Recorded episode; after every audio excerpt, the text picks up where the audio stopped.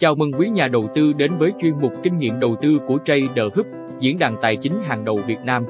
Sau đây là nội dung chính của số podcast ngày hôm nay. Phép giảm lãi suất vì lý do gì? Câu hỏi lớn năm 2024. Mời quý nhà đầu tư lắng nghe. Lạm phát ở Mỹ hiện nay đã giảm mạnh từ mức cao nhất hơn 4 thập kỷ thiết lập vào năm ngoái, nên khả năng phép bắt đầu cắt giảm lãi suất trong năm tới là cao. Vậy lý do nào dẫn tới việc phép cắt giảm lãi suất? Đó chính là câu hỏi lớn mà giới đầu tư đặt ra trong năm 2024 trước khi điều này trực tiếp ảnh hưởng đến các quyết định giao dịch của mình. Hai lý do có thể khiến Fed giảm lãi. Nếu Fed hạ lãi suất vì lạm phát giảm, đó là tin tốt cho nền kinh tế và nhà đầu tư. Việc Fed xoay trục vì một lý do như vậy đồng nghĩa Fed đang tiến tới đặt mục tiêu đưa nền kinh tế hạ cánh mềm. Kịch bản mà ở đó lạm phát giảm về mức trước đại dịch nhưng không khiến nền kinh tế rơi vào suy thoái. Nhưng nếu phép giảm lãi suất vì tình trạng của nền kinh tế xấu đi nhanh chóng hoặc có nguy cơ xuất hiện một cuộc suy thoái kinh tế, đó sẽ là một câu chuyện hoàn toàn khác.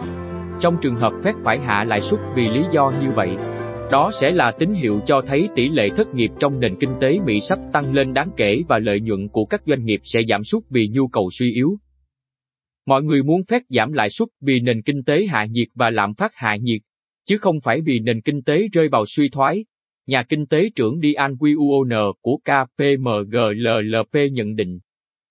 Động cơ của việc phép giảm lãi suất cũng có vai trò quyết định số lần cắt giảm trong năm tới. Nếu nền kinh tế rơi vào suy thoái hoặc có nguy cơ suy thoái, Fed có thể sẽ hạ lãi suất nhanh và nhiều, theo giới chuyên gia kinh tế.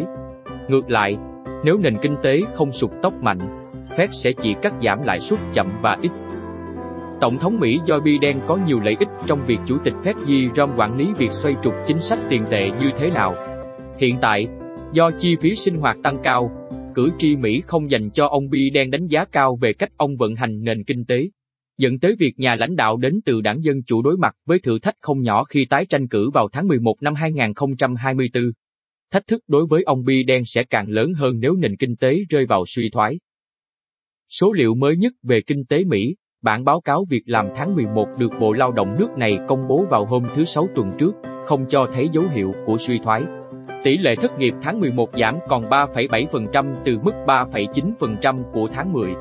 Số lượng công việc mới cùng tăng mạnh hơn so với dự báo. Fed sẽ giảm lãi suất mấy lần và bao nhiêu? Sau báo cáo này, thị trường đã giảm các đặt cược liên quan đến việc Fed giảm lãi suất.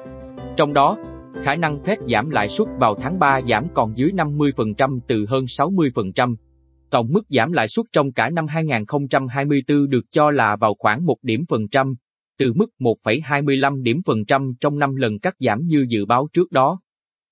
Sự điều chỉnh này đưa kỳ vọng của thị trường về gần hơn với dự báo của giới chuyên gia kinh tế. Các nhà kinh tế học được hãng tin Bloomberg khảo sát mới đây dự báo Fed sẽ giảm lãi suất tổng cộng 1 điểm phần trăm trong năm tới, trong đó lần giảm đầu tiên sẽ diễn ra vào tháng 6. Vừa rồi là nội dung của podcast hôm nay.